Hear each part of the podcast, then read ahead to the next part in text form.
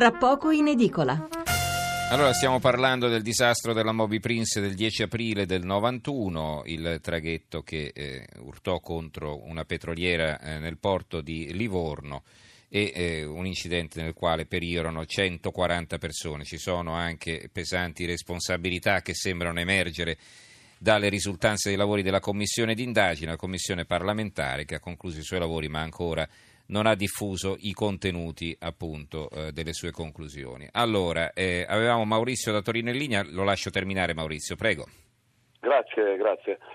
Eh, stavo parlando della trasmissione di Minoli, meravigliosa, dove mh, mm, facevano, avevano trasmesso oltretutto pochissimi giorni successivi a questa tragedia un filmato, un video ripreso da una camera mh, mm, di uno degli alloggi che dava supporto sulla rada di Livorno è ripreso effettivamente pochissimi istanti dopo eh, il divampare dell'incendio. Era palese, era chiarissimo, fin da queste immagini, che erano delle prove, tutti potevano vederle, non c'era bisogno di... che non, non esisteva la nebbia, non c'era la nebbia. Il soggetto nebbia è stato fatto entrare a livello processuale, questa parola compare in un sacco di queste pagine di queste centinaia di pagine dove si parla di, di, sfilazzi di nebbia, di banco di nebbia, ma in qualche modo una volta che questo soggetto è entrato a far parte dell'iter processuale non è mai più uscito. Questo stava a giustificare qualcosa che era assurdo perché le navi, come gli aerei, come questi mezzi si muovono con dei radar, non c'è nessuno che, se c'è la nebbia abbiamo già visto delle navi che, che si fermano o un aereo che non si muove, è una cosa assurda, mm-hmm. questo qui doveva essere valutato immediatamente. Va bene Maurizio, la, la, devo salutare, la ringrazio, le abbiamo dato ampio spazio, grazie per il suo contributo, buonanotte. Allora Adriano da Trieste e poi arriviamo alle conclusioni con i nostri eh, tre ospiti. Adriano, buonasera. Sì, pronto, buonasera. Prego. Pronto, buonasera. La sentiamo. Sì, eh, dunque io ho seguito tutta la faccenda eh, al momento che stava, stava succedendo. E nessuno dei miei predecessori si è ricordato di dire che la petroliera Agip Abruzzo era regolarmente ancorata sul posto ancoraggio eh, destinato alle petroliere.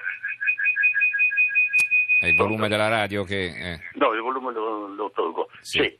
Ecco, comunque la, pe- la, petroliera era regolarmente eh, ancorata perché eh, si è parlato, eccetera, sono arrivati in, in collisione, eccetera, ma la petroliera era ferma ed era ancorata nel posto di ancoraggio destinato alle petroliere. E quindi cosa vuol dire con questo? E quindi cosa vuol, vuol dire con questo? Che intanto hanno parlato di notte, era notte, c'era nebbia, non nebbia, ma quando un traghetto si muove, una nave si muove, parte dal porto, accenderà anche i radar e controllerà i radar invece si vede lei che lì sarà stata qualche, qualche, qualche mancanza, eccetera, uh-huh. perché di nebbia non ce n'era. Io ho seguito esattamente tutta la faccenda dal nord Europa, stavo arrivando alle Havre il giorno dopo ed ero sulla 2182, eccetera, e c'era un'altra nave piccola che chiamava e chiamava la capitaneria che gli diceva ma vi rendete conto cosa sta succedendo? Lì nessuno si muoveva. Uh-huh.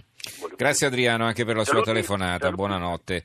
Allora, eh, riprendiamo con eh, Loris Rispoli, eh, il presidente dell'Associazione 140. Rispoli.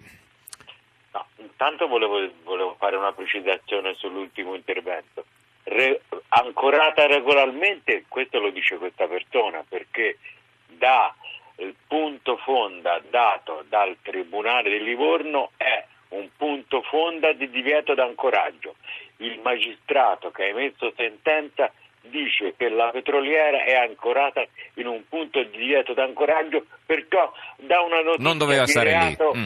Che, dà una notizia di reato che poi non punisce. Questo la dice lunga su come eh, sono state fatte le indagini e su come eh, non dimentichiamoci una cosa che credo che sia fondamentale e vergognosa. Il giudice che ha emesso sentenza è stato condannato successivamente per un'altra vicenda per corruzione e concussione, condannato in primo, in secondo e in terzo grado. Credo che nessun cittadino italiano si possa fidare di una sentenza emessa da un corrotto. Va bene, eh, anche se però ecco, dobbiamo considerare che la condanna per corruzione è relativa ad altri fatti. Ecco, poi, Certo, l'ho non- non- questo non significa, sì sì l'ho detto, no, ma voglio dire non è detto che abbia lavorato male in quel processo, anche se sembra di sì, però voglio dire i due fatti non sono collegabili. eh, Attenzione No, certo, Rispoli perché... certo. eh, No, no, eh, certo. eh, no, no, lo dico per precisione. Allora, eh, Chessa, eh, vengo da lei, allora Chessa lo ricordo, Luchino Sì. Chessa, il presidente dell'associazione 10 aprile. Eh, Chessa.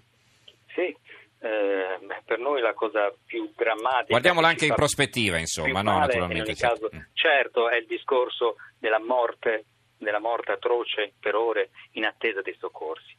In, in prospettiva cosa dobbiamo vedere? Dobbiamo vedere di riuscire a, a aprire eh, un procedimento e riuscire finalmente ad avere eh, verità, almeno il più possibile, e infine giustizia. Questo è quello che noi vogliamo, arrivato dopo 27 anni di, di- di lotte, di battaglie, di, di silenzi, molte volte che, di molti silenzi, di molta solitudine che abbiamo passato. Mhm. Eh, C'è una domanda, non so se può rispondere, eh, chiede dunque eh, Carlo da Caserta se sono state risarcite le vittime, sembra un processo durato tanti anni per mettere fuori responsabilità ai responsabili e dare la colpa al fato. Ecco, a proposito dei risarcimenti cosa mi può dire? Ma una parte delle vittime è stata risarcita, in, in piccola parte, una parte no, ma non, non cambia nulla dal punto di vista Beh, certo, beh, certo. dal punto di vista della ricerca delle verità, non c'entra nulla quello. Benissimo, allora eh, Guarducci concludiamo con te, Eh, intanto quali saranno le prossime tappe, quindi adesso bisognerà attendere di poter leggere eh, per intero le, le conclusioni, eh, la relazione conclusiva no, con la quale si chiuso- sono chiusi i lavori della commissione d'indagine e poi probabilmente fare altri passi, no? quindi l'eventuale riapertura del processo e così via. Sì, eh, intanto mi fa piacere eh, sottolineare le telefonate che ha ricevuto la vostra trasmissione perché dimostrano che c'è tanta gente sparsa in varie zone d'Italia che hanno ancora a cuore eh, questa vicenda, che sentono il bisogno di chiedere giustizia per questa vicenda. Purtroppo sono passati 26 anni e un tempo così lungo può portare anche a, a dimenticare, può portare anche al silenzio e può portare anche alla rassegnazione.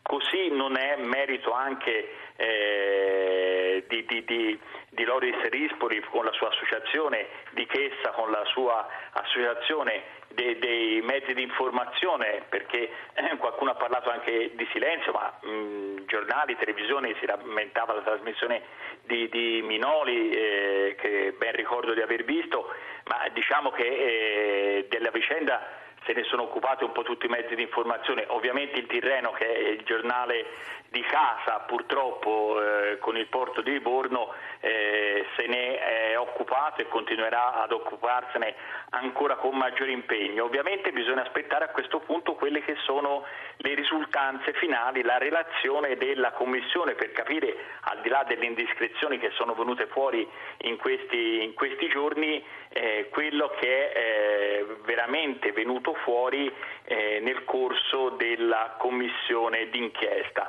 e sulla base di questo, come ho detto precedentemente, verificare se c'è la possibilità di, eh, di chiedere la riapertura nuovamente dell'indagine su questa eh, terribile tragedia. Io eh, penso, cioè, tutti siamo d'accordo sul fatto che c'è stato un urto.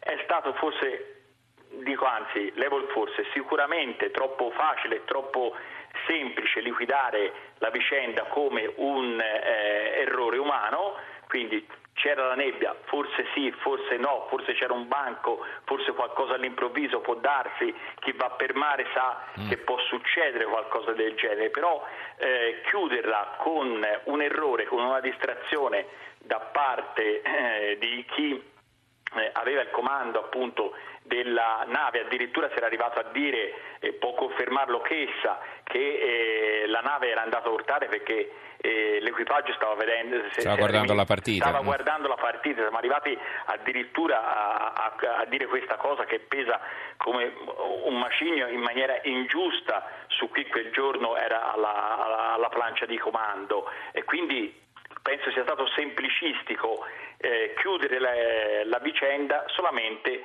dicendo che c'è stato un errore umano, punto e basta. La nave è andata a colpire la petroliera, c'è stato un incendio, sono morti, non si poteva fare nulla. Sulla eh, pagina che noi pubblichiamo eh, c'è il giornale Il Tirreno il del giorno dopo la tragedia, Sì. che purtroppo si intitola Arsi vivi nel traghetto eh, e il catenaccio è non hanno potu- avuto possibilità di, eh, Di scampo. sal- di scampo. Mhm. Ecco, non hanno, ecco, su questo, sul catenaccio del nostro titolo, non hanno avuto possibilità di scampo. Perché non hanno avuto Eh, possibilità certo, di scampo? certo. Perché non sono stati soccorsi? L'incidente c'era. eh, il- Sì, l'incidente può succedere, però, insomma, L'incidente eh. può succedere, l'incendio può succedere, quello che non può succedere è quella eh, serie di errori nella macchina dei soccorsi che veramente non, eh, non- non- non- sono stati tanti Mhm. e, e- e Ci dobbiamo uno fermare. dopo un Mm. altro che veramente dobbiamo, eh, dobbiamo trovare una risposta, dobbiamo trovare un modo per venirne come fuori perché che, mm, così È una risposta che dobbiamo a tutti i familiari delle Esatto, vittime, ma anche al paese che insomma ha vissuto questa tragedia e che ancora la ricorda, come abbiamo ben sentito questa sera. Allora, ringraziamo i nostri ospiti, eh, Alessandro Guarducci, capo della cronaca del Tirreno. Grazie Alessandro per essere stato con noi. Grazie, Buonanotte grazie e buon lavoro. Complimenti per la vostra ricerca e l'attenzione a questo tema. Allora, ringrazio anche Loris Rispoli, fratello di Liana, una delle vittime e presidente dell'Associazione 140. Grazie anche a lei, Rispoli. A. Buonanotte. Buonanotte anche a Luchino Chessa, presidente dell'Associazione 10 Aprile e figlio del comandante della nave Moby Prince. Grazie, Grazie. Chessa e Grazie, risentirci. grazie lei, Buonanotte. grazie.